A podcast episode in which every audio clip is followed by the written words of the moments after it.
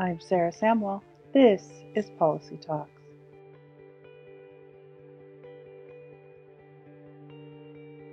Welcome to Policy Talks, a show about policy analysis and international affairs. This month, we have a special two part episode on Canada's complicated relationship with China from two very different perspectives. In this episode, I speak with Dr. Wenran Jiang, the president of the China Energy and Environment Forum and advisor for the Asia program with the Institute for Peace and Diplomacy. So, I want to start off with your reaction to the latest news of the Huawei executive uh, Meng Wanzhou. Just recently, we heard that she may be in talks with the US Department of Justice for a potential release back to China. After two years, why do you think this is happening now? This is a very uh, good question.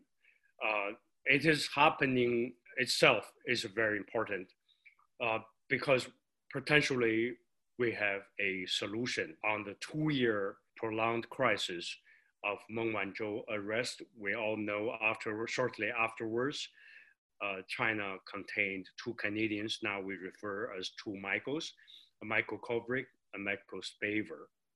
Um, so it's important news, good news in a sense. There are solutions, potentially a deal coming along. And the second one, uh, I think it's happening, uh, it's important. It's not actually proposed by the defense, not by Huawei or Meng herself. Uh, it's by the Americans. So they are trying to be proactive in resolving uh, this problem, uh, which I think is very important. Normally, it is the defense who might be in a weak position trying to avoid prosecution uh, to try to reach out to the prosecution side for a bargain. Now, the other way around. And the third point is why now?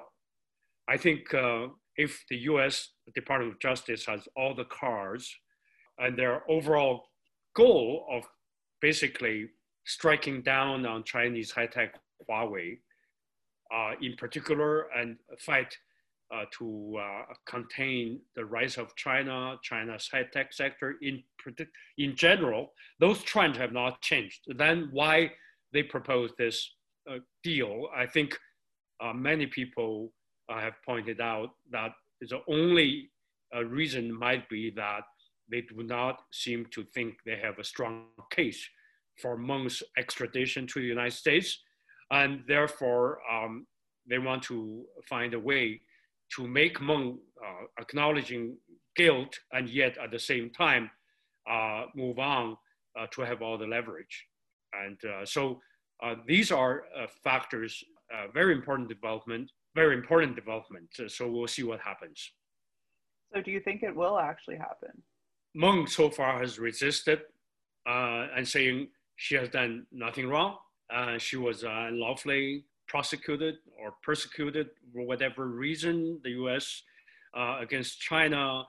And therefore, that put the United States Department of Justice into a very awkward position. If they let that Meng go without Meng acknowledging, acknowledging any wrongdoing, uh, it simply shows to the world that they didn't have a case.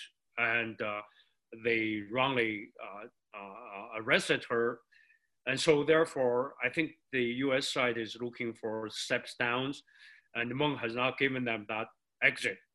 And therefore the case may actually uh, continue to drag on. So, but there are other possibilities. With the new presidency, uh, Biden may choose to drop it. That's one way to end it. And of course, uh, many people, including some very prominent lawyers, has said the Canadian uh, side, the Minister of justice himself can just intervene uh, and end the whole thing. It's totally within the extradition uh, rule of law framework uh, procedure. And all the evidence points to the fact that the whole case is politicized. Uh, it has been a bargaining ch chip for the Trump administration in the trade war and the overall against China kind of a, a overall theme. Canada is being put in between and uh, we should probably act at the moment to end the whole thing. So those are different possibilities of reaching a deal, but a different kind. Yeah, uh, recently Huawei Vice President Stephen Liu said that the Trump administration put Canada in kind of a tough spot. So, how do you see this kind of potentially impacting Canada and China's relationship, and even the US and China's relationship, if it has been so politicized? Well, in short term, the Meng Wanzhou case versus the two Michaels case uh, are the primary, uh, primary um, blocking uh, kind of issues for a healthy or normal uh, bilateral relationship. The Chinese side accused Canada of uh, hostage diplomacy, and we accuse the Chinese arrest of two Michaels as a retaliatory arbitrary detention, also a kind of hostage diplomacy. Neither side now uh, is willing to back down, and therefore we do not see this uh, unresolved situation would have a, any positive impact uh, for bilateral relations. But going beyond the short term, uh, we know for sure that one way or the other, shorter or longer period of time, uh, these cases will be resolved. And the issue for the medium to long term prospect of Canada China relations would be where do we want to position ourselves as a middle power vis-a-vis China, a rising superpower, soon to be replacing the United States, uh, the largest market in the world, second largest trading partner to Canada. Uh, we need to have some strategic thinking, strategic vision in formulating a realistic, effective China policy based on our national interests. And unfortunately, that's not the case at the moment. Yeah, you mentioned the two Michaels, Michael Kovrig and Michael Spavor. So, what does this all potentially mean for them? I'm sure many Canadians are worried about them in this kind of hostage diplomacy that you mentioned in this game of chicken that seems to be happening. The two Michaels are the victims in this whole power play between the United States uh, and China, and Canada, unfortunately, uh, got in between. Uh, the Chinese security, uh, national security related legislations are, are, vague, and therefore they can be held for this long uh, without even going to trials. And therefore, it's very depressing for the family members, for the general Canadian public, and certainly for the Canadian uh, government. And uh, we all want him, them, to Michaels to be back to Canada uh, but realistically speaking, uh, we also know that may not happen unless and until the Meng case is resolved. Uh, China will not back down in such a fight. And eventually, even Meng's problem uh, uh, is resolved, say hypothetically, a deal is reached for whatever, in whatever format, and Meng sent back to China, the Chinese would still not be just saying it's a hostage exchange situation, as some people proposed. Uh, they said the two are not connected, and they will still put on the trial and convict the two Michaels, probably expel them. But we want that, no matter what the formality, we want that to happen sooner or later. Otherwise, the two Michaels are lingering in jail in very bad conditions because uh, not that the Chinese particularly treat them badly, uh, they're treating all the foreign held prisoners waiting for trial in such conditions. Uh, it's just generally poor, uh, and that's not good for them. And we want them to be back uh, approaching around the two year mark of their arrest. So Trudeau has mainly stayed out of this, you know, kind of deferring to the courts and that process. But now that the US is getting involved, do you see him taking a role and, you know, potentially advocating to get the two Michaels back? Well, Trudeau, in a sense, and the entire uh, Liberal cabinet, they've been telling the Canadian public uh, it's out of their hands, it's within the extradition procedure, and it's about rule of law. Uh, in fact, that's misleading. The Trudeau government, in fact, in this case, has taken a position. It's taking a position to side with the United States to first arrest Meng uh, if the, uh, the rest of Meng was primarily done at the lower level uh, law reinforcement uh, procedural side. The cabinet and the Minister of Justice, after knowing all the very strong evidence how politicized this is, uh, should have ended this, but they chose not to. So therefore, they are in fact taking a position mm. to side with Americans to continue this case. But it's being dressed as if there's nothing uh, the government can do. In fact, the law and the procedures, uh, the rule of law requires them to intervene when the case is politicized. And the general public does not know this, uh, and uh, therefore the Trudeau government uh, uh, is pleading innocent in this case, but it's not. It's taking a strong position in siding with Americans to prosecute the case continuously knowing it's politicized, it's a bargaining chip by Trump against China, and yet the Minister of Justice can intervene and should intervene, but chose not to intervene. And, and why do you think that is? Why are they so adamant to side with the Americans uh, when two Canadians are at risk? And many prominent Canadians uh, wrote open letters. Many experts have pointed this out and they should say they have told the government to uh, deal with the issue as soon as possible, as early as possible, because he could have ended this uh, one year ago, one year and a half ago, you know, but he didn't. Uh, we're talking about Minister David Lametti. And therefore, the call to release her continues, and yet the government uh, stake the line, which is unfortunate because it gives the Chinese excuse of accusing Canada of being accomplice uh, in this prosecution against Meng Wanzhou. And they're basically saying Canada uh, has no, independ- no independence. We're subjecting to uh, the Americans, uh, we're a dependency uh, of Americans. In many ways, we depend on the United States economically, uh, but we do uh, sometimes walk away in very major political issues. We differ from the United States, such as Prime Minister Jean Chrétien's decision not to join the United States uh, for the invasion of Iraq.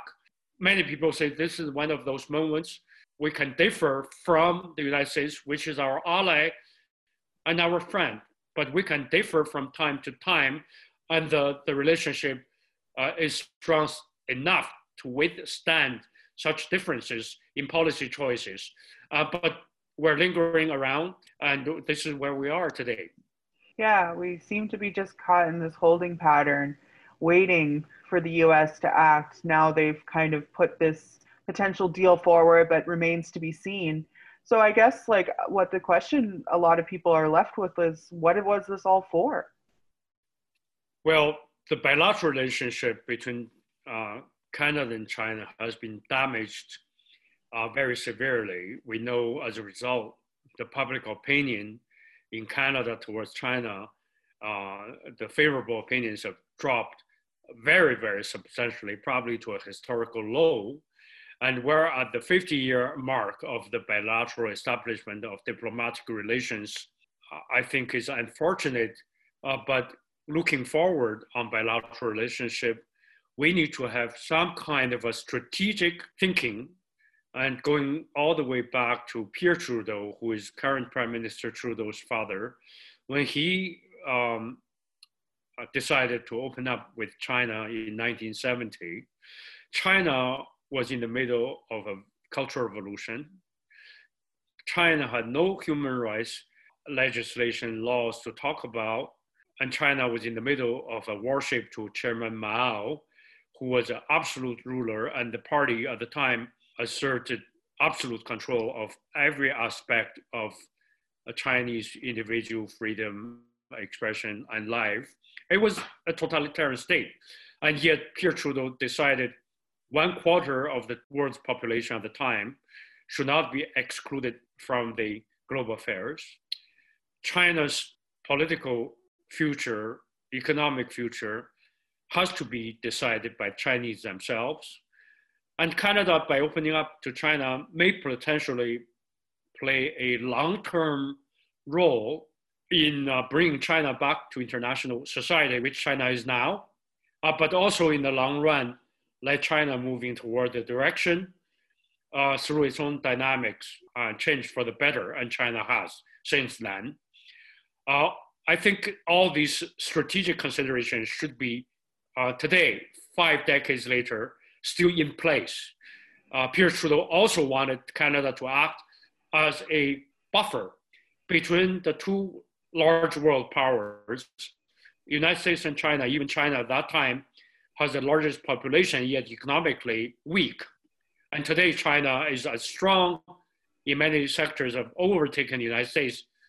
Canada can still play that buffer role rather than totally leaning towards the United States. And I think the broader issue looking forward on bilateral relations is how do we learn the lessons of the past 50 years and to engage China based on a broader calculation of global affairs and the Canadian national interest, uh, not narrowly defined by ideology, not narrowly defined by uh, following the hawks of the Trump administration and trying to even outperform them, uh, such as some of the people advocated uh, from no other than Macdonald Laurier Institute based in Ottawa. And, uh, and that is not a way forward in promoting Canadian national interest. So, what do you see as potentially happening as the next step in this case? What should we be watching out for? I think looking forward, uh, the Americans would probably wanted to look for a uh, compromise, as already been reported. The two sides we know uh, talk to each other uh, off record, uh, in secret, while the court proceedings are going on. Uh, but the fact that the American side chose to leak it to the press is indication of some kind of a test balloon to see how the public react, how the Chinese react, uh, how uh, you know all parties react, and so they can uh, move forward. Uh, of course, one solution is for the Biden administration uh, to drop it. the other is a more complex format of compromise that is, Meng Wanzhou does not directly acknowledge wrongdoing or guilt as requested by the US quote unquote plea bargain conditions that leaked. Rather, she can say uh, there were some misunderstandings in the case. She can say she had done nothing wrong uh, legally, but there are places where she misunderstood the US banking procedures and caused misunderstanding. And the Americans at the same time moving uh, to acknowledge that, saying maybe their case against Meng is not that strong, and therefore there were some misunderstandings. Uh, instead of a prolonged trial, uh, that neither side would have a clear win.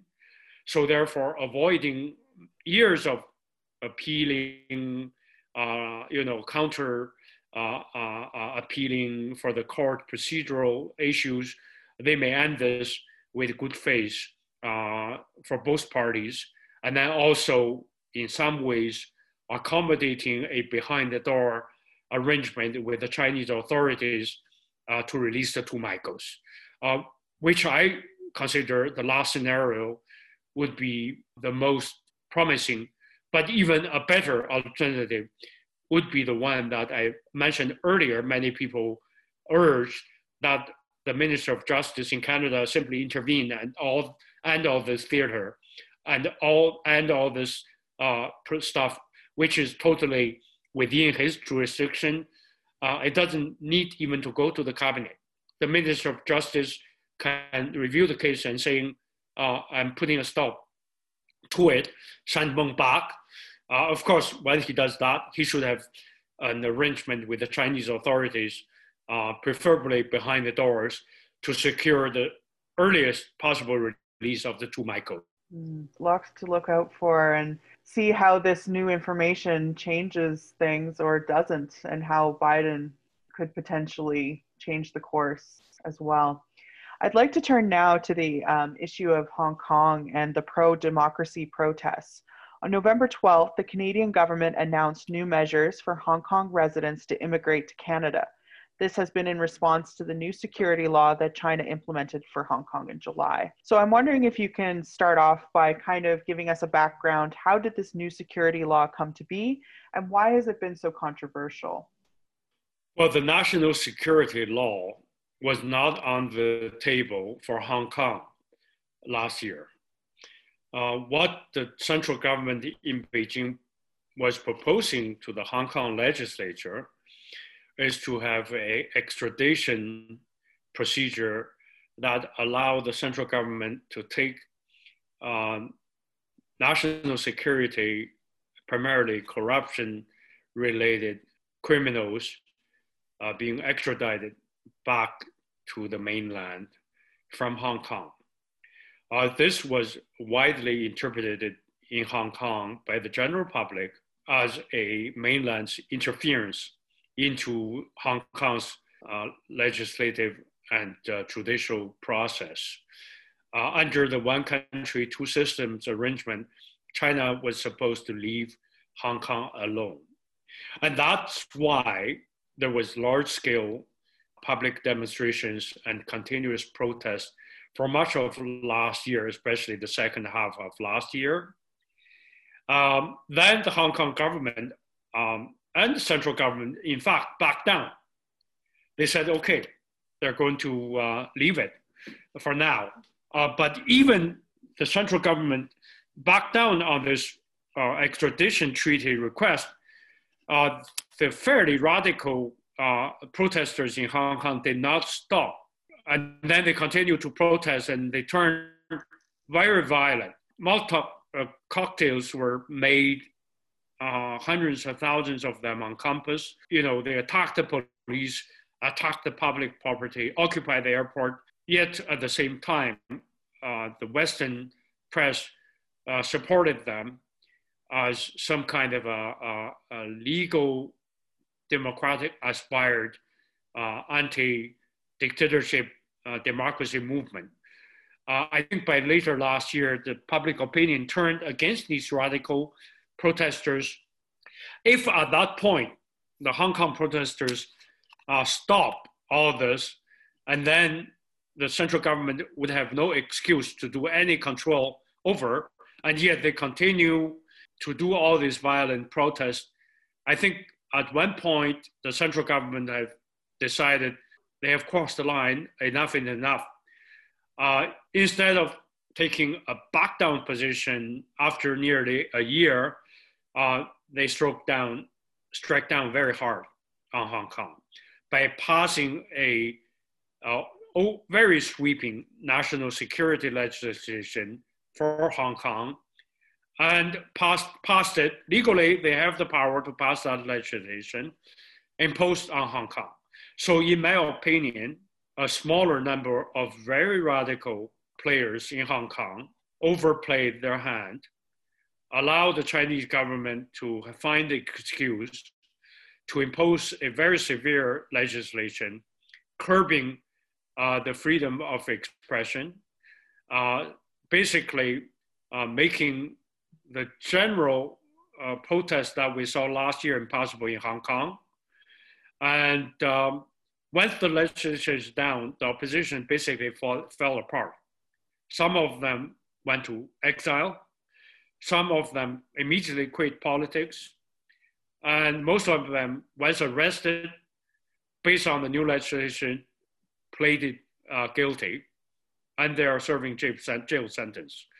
Uh, so if we look back in the past year of Hong Kong, a year and a half also, uh, we'll see a situation that uh, the Chinese have asserted, the central government has, has asserted far more control over Hong Kong. What Hong Kong got after all these radical uh, protests was a uh, counterproductive more control by the central government. Uh, I personally support the hands-off approach of the original promised one country, two systems situation.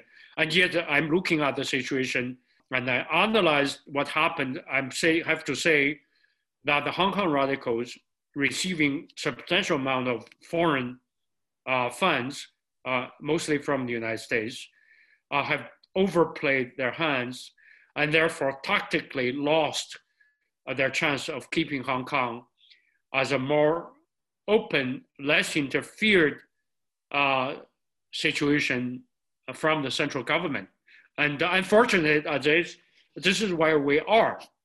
Uh, as for the Canadian government, who has offered to uh, asylums uh, for refugee status and so on and so forth, uh, I don't think it's going to be a long-term effective solution in supporting Hong Kong's uh, democratic aspirations. There are millions of uh, Hong Kongers. Can we take them all? There are human rights issues inside China, in Uyghur area, in Tibet, in other places. are we going to be able to take millions of those people into Canada?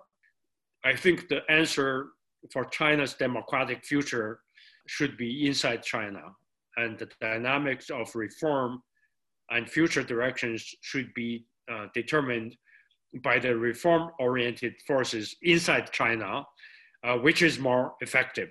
I don't think, despite our aspiration to help China's democratic future, we have very limited impact uh, if at all. And uh, therefore, we need to formulate a strategy. What do we do in Canada uh, in supporting long-term human rights uh, development in China? What can we do to be effective as a middle power? You mentioned that the one country, two systems is essentially null and void with this security law. So, what is the future for Hong Kong then? The future for Hong Kong, unfortunately, is more looking like the mainland. Well, not quite the same, although Hong Kong still has uh, relatively a much more freer press than the mainland. There are still, uh, you know, opposition voices, publications, critical of China. You know, groups like pro-independence groups are banned, uh, but like Falun Gong and other uh, uh, groups that's banned in the mainland uh, are not banned in Hong Kong. There are dissidents still operating, but it's definitely not as free as before. Uh, and uh, uh, therefore, the future is uncertain. And we would all like to see Hong Kong has more autonomy. And China, after a while, when they see the pro-independent forces are being crushed, uh, they may go back to ease uh, the pressure a little bit. Uh, but once imposed uh, by the central government, this national security legislation, on Hong Kong, uh, I doubt Hong Kong would be fully re returning uh, to the pre-legislation period of time. Um, but many majority of Hong Kong people, general public, seem to think some level of stability is also needed. And therefore, there's a uh, balance between whether Hong Kong should have the kind of a, uh, violent protests and instability that we witnessed uh, much of last year, or Hong Kong having trade-off, uh, less freedom, uh, more stability. And therefore, uh, it is quite something that we should watch closely. Mm, they're definitely at a crossroads, that's for sure. So, what does this mean for somewhere somewhere like Taiwan? Do you think China will start um, reaching out and doing something similar there? They don't have the same kind of protests going on that we saw in Hong Kong, but will China be emboldened to bring Taiwan back into the mainland system? I think it's difficult for um, China to impose, the central government in Beijing to impose the same thing for Taiwan. They've worked for many years trying to work out some similar format, uh, one country, two systems with Taiwan. The Taiwanese government and the general public, uh, they don't want that. Uh, after the uh, imposition, imposition of the security legislation over Hong Kong, I don't think there's more general public uh, sympathy towards a similar format. The question for Taiwan then is where it's going. Is it going to hold the status quo or is it going to move uh, more aligned with the American hawks or even moving towards declaring independence. The danger here is that uh, if the status quo is being maintained, there's very little excuse for the mainland to attack Taiwan militarily, which uh, they have not given up. Uh, they didn't say the only way to unify is uh, peaceful. Uh, they're ready to use military. Uh, then the other big factor is how Americans are going to play the quote unquote Taiwan card. If they push Taiwan too far to go independence, it's likely to trigger a armed invasion by the mainland, which I think is totally inappropriate. It shouldn't happen. Uh, but realistically, it is a option that the Chinese military and the Chinese government is serious to use. And so therefore the tension and the flashpoint of Taiwan in US-China relations in general and in bilateral relations between Taiwan and the mainland is a very sensitive one. And therefore it has to be really handled with care. Uh, different from Hong Kong, which we know Hong Kong is part of China. Nobody disputes that. Even China imposed this harsh legislation on Hong Kong. There's very little outside world can do. Uh, but Taiwan is different. Taiwan has de facto uh, independence, it has its own government, even in international law or uh, the UN system. Uh, most countries uh, do not uh, acknowledge Taiwan as an independent entity, but everybody wanted to status quo and they don't want the mainland to invade Taiwan. And so therefore, uh, Taiwan is different in that sense from Hong Kong. Because of the potential arms invasion by the mainland, it should be, all parties should tread very carefully. I want to circle back a little bit to the refugee um, asylum seeker status that Canada is offering to some Hong Kong residents. Um, how does this kind of complicate Canada's relationship with China, you know, viewing a part of it as somewhere people need to flee from? Well, the Chinese government accused Canada uh, of um, interfering in China's domestic affairs. Uh, if there's anything that we do in Canada, it will be interpreted in that way. Um, the Canadian government's sympathetic statements uh, over the past year to Hong Kong uh, protesters uh, were criticized in such a way. Uh, so is our opening uh, to asylum seekers uh, as being seen by Beijing as such. and the, I think the issue for Canada is these are humanitarian uh, measures. Uh, we have 300,000 Canadian passport holders in Hong Kong, and we think we have a stake in Hong Kong's future. Uh, another country who look at Hong Kong very closely, of course, is the former uh, Hong Kong's colonial master, uh, Great Britain, which has substantial amount of interest and people living uh, in Hong Kong. And the question now is, what is the best way in handling the Hong Kong situation, that's actually within our capacity to deal with a potential refugee, quote unquote, uh, or asylum seekers exit. Uh, to what extent that we uh, frame that into a acceptable uh, bilateral framework with the mainland Chinese government in this case uh, is delicate. I think um, the issue about, first of all, the issue about asylum seekers, I, my personal assessment is that uh, we're not going to see the large exodus of Hong Kong residents to Western countries, Canada, Britain. Hong Kong, yes, uh, is not as free as before, uh, but it's not that bad to the extent it doesn't come to the tipping point that uh, people feel I can't live here anymore. I need to give abandon what I have and go to Canada. And therefore, I think the likelihood, at least in the short term, we may not have a large exod asylum seeking crisis from Hong Kong, partly because the mainland Chinese government probably is not stupid enough to drive people away because they want Hong Kong to be stable. They want to uh, economic activities to go on.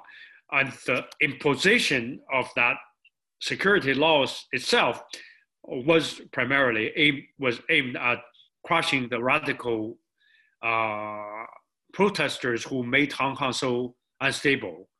Uh, basically, uh, collapsed Hong Kong's tourist industry, which is a major uh, driver of the economy.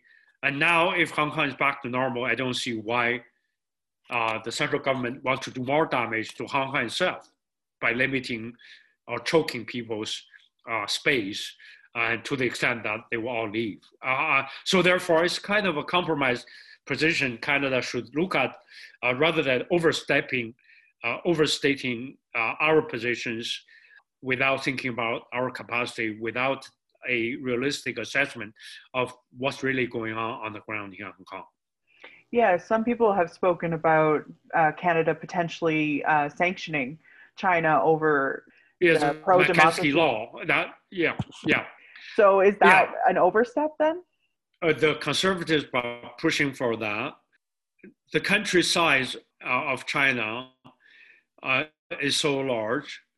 Uh, if we name a few top officials and uh, apply personal sanctions against them, uh, in my opinion, is more symbolic than having a real impact. Um, but if we do that, I think the damage uh, cost to bilateral relationship uh, would be severe. Uh, in the short term, it may in fact complicate uh, the two Michael's case for potential uh, securing their release. In the long, medium to long term, they're ineffective in the case of China. I think we need to look into a comprehensive strategic China policy framework, which fit into overall Canada's foreign policy framework. And currently we have neither. Uh, we need to have those framework before we uh, figure out what would be the most effective approach in promoting human rights in China, uh, rather than jumping into being just tough. I agree with uh, Foreign Minister Champagne's who read it is just talking tough, uh, but it's not easy to be smart. I think Canada needs not just being smart, we need to be, first of all, strategic, which is the long term fundamental issue that we need to deal with. And then on the issue to issue basis, our engagement with China need to be principled and smart and uh, thinking about a long term impact. So, speaking about sanctions and long term impact, um, I'd like to talk now about the Uyghur people and potential concerns about China's treatment of them. Um, can you just bring us up to speed about who are they and why should we be concerned?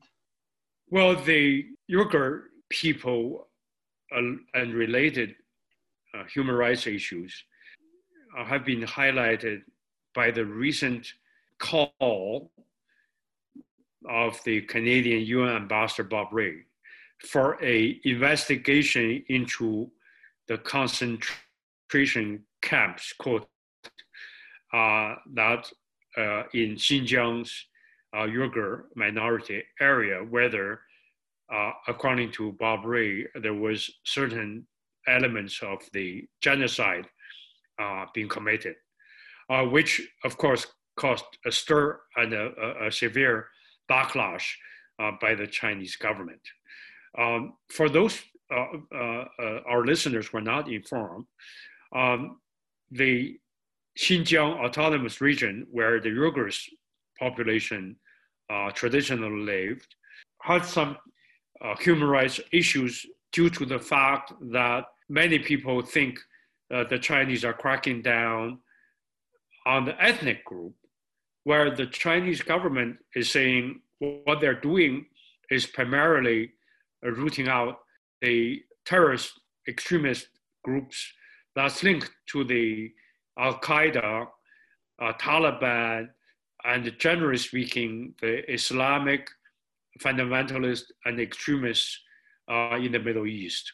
And these people penetrated Xinjiang area uh, wanted to have some kind of uh, separation independence and they committed substantial amount of uh, terror against ordinary people, of the Uyghur people as well as Han people around China. And so the Chinese solution uh, is to set up some education camps, technology training, training centers according to them. But the dissident groups who accuse China of uh, violence of human rights, uh, they view it differently. Uh, they said at some point or continuously, China may have put in up to a million of the Muslims uh, minority populations uh, through these camps, and they showed some of this evidence. Uh, so the one million population in the concentration camps is not scholarly, factually, properly set, verified, or backed.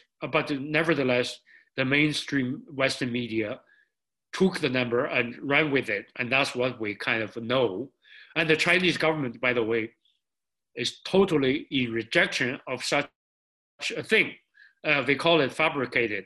So therefore, I think there's a need for further verification on what the nature of these camps, whether they exist, and if they exist, uh, to what extent, how much, how many uh, numbers, uh, how what the population size. Uh, in my own limited opinion, I think the repression and human rights related human rights related uh, issues, uh, repression certainly do exist in Xinjiang. Uh, but I also have some doubts on the numbers as claimed primarily by dissident groups, by American hawks, and very ideological um, oriented conservative anti-China think tanks who advocated all this I think we need more verification. If Canada is calling for investigation, I think that should be a part of it. Well, we see someone like a Bob Rae who went in to the Rohingya issue go into China? Could that potentially be a way of um, addressing some of those disparities in information? Interestingly, the Chinese Ministry of Foreign Affairs said uh, anybody want to go to Xinjiang to verify, uh, they can go uh, and verify. Uh, and of course, the Western press would say, oh, uh, they will be monitored. There will not be truly an independent investigation.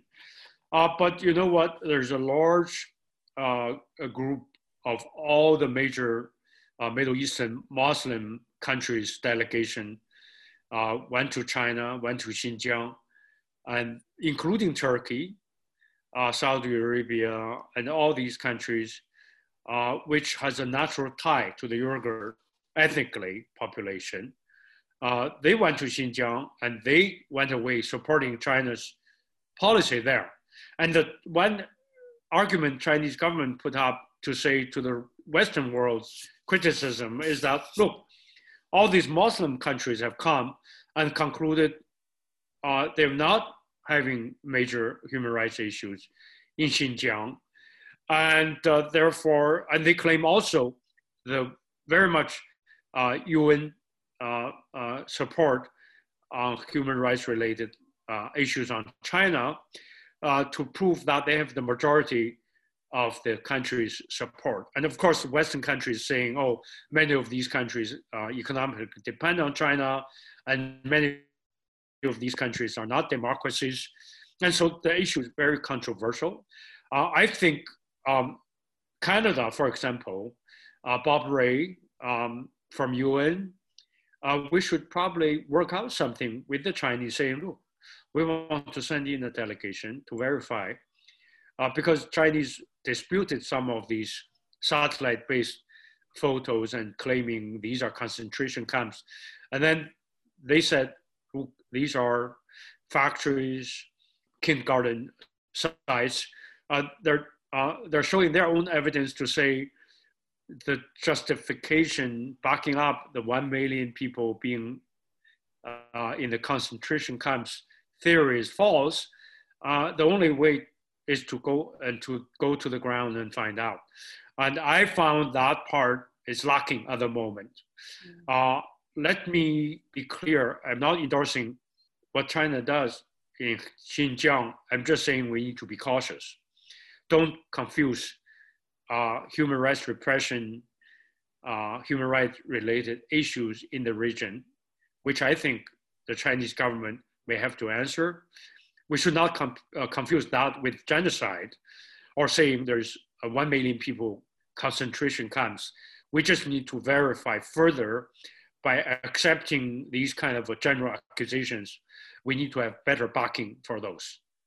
Yeah, so until this happens, until you know we can get further information, uh, what do you think should be done to protect the, the Uyghur people? Frankly speaking, we have no impact mm-hmm. on how China does in Hong Kong, in Xinjiang. Uh, we don't have, the Americans would not even to have impact on internal affairs of China. If we don't do well, as the Trump administration has demonstrated, we're going to be counterproductive. Canada, as a middle power, as a democracy, we have strong human rights related uh, values, and uh, we want to uh, promote human rights. And therefore, the question for us is how do we promote human rights in China uh, that is not counterproductive, that is effective? Uh, not that we give up, because China is our important trading partner, just for the sake of trade, we do nothing about uh, human rights. We used to do a lot on China's human rights by collaborating uh, with possible routes of jointly funding uh, legal networks, uh, monitoring local elections, training judges. Uh, we need to do measures that primarily not to change China overnight, over the next week, next month, next year, next decade, but invest in long-term collaboration to promote China's internal progressive forces that would eventually let the Chinese people change themselves in the direction that we desire, more open society, better respect on human rights. And if you look at the past 50 years where China used to be, when Pierre Trudeau recognized China, until today, China has made tremendous amount of progress, even in the human rights area. If we put that trajectory of the past 50 years into the next 50 years, uh, we should be optimistic uh, and we should be uh, acting like uh, moving in the direction that we can help China rather than a grumpy old white man or a few white women uh, who think they know better than what China should be. And when China is not moving in their direction or the direction they desire, designed for China, and somehow they blame on China and everything China does today, yesterday, tomorrow, uh, in their views will be negative.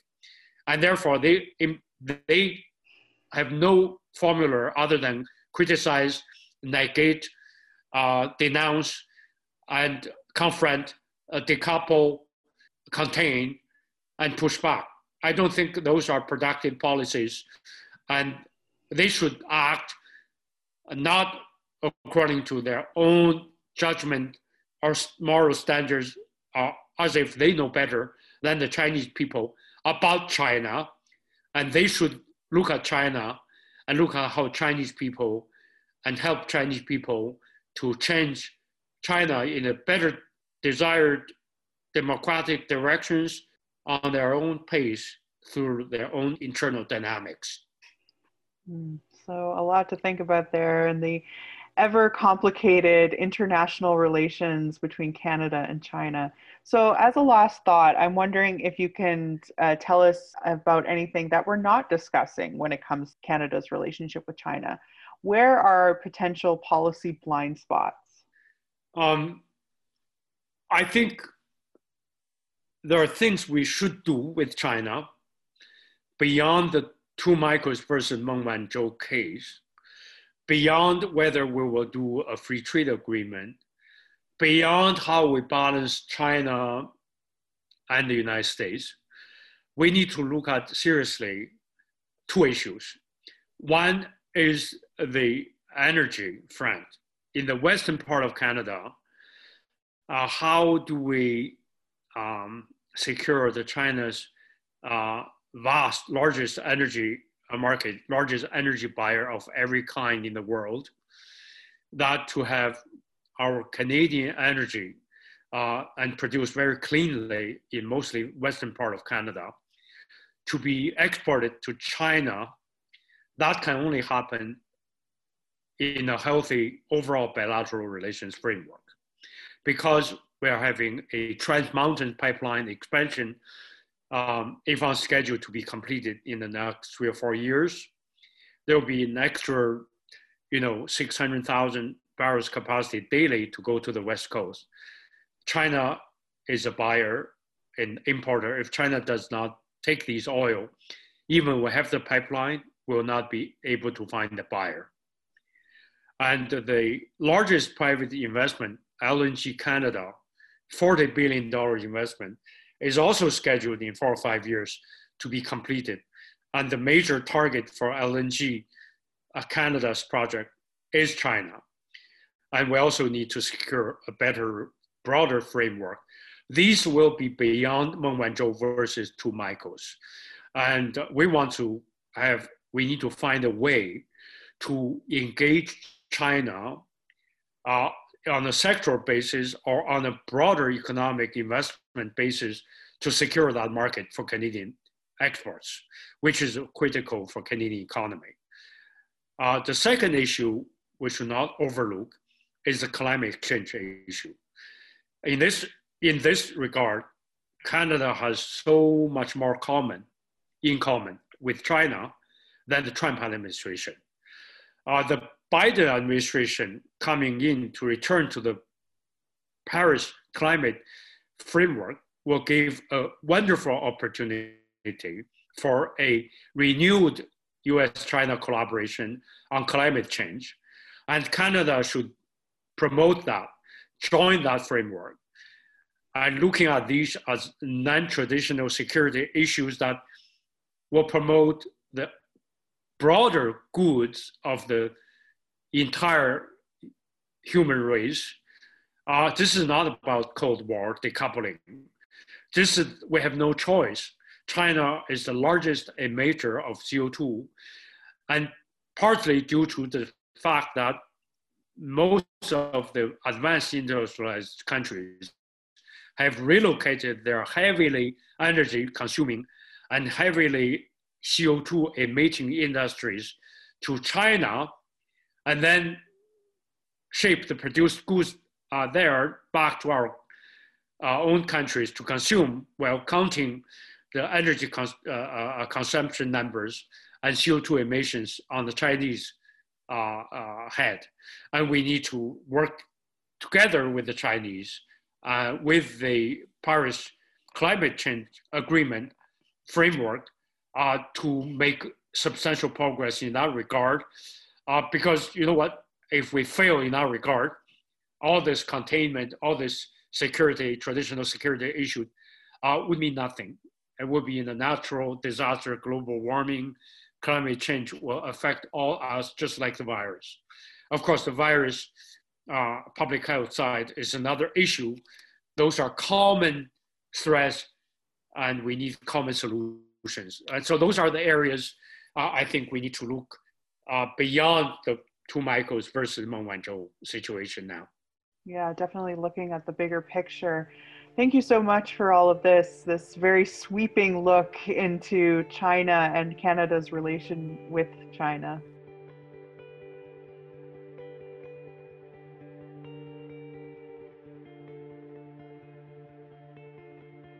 This podcast was made possible by the team at iAffairs Canada iAffairs Canada is located at the Norman Paterson School of International Affairs at Carleton University and is under the direction of Dr. David Carment. I've been your host, Sarah Samwell. See you next time.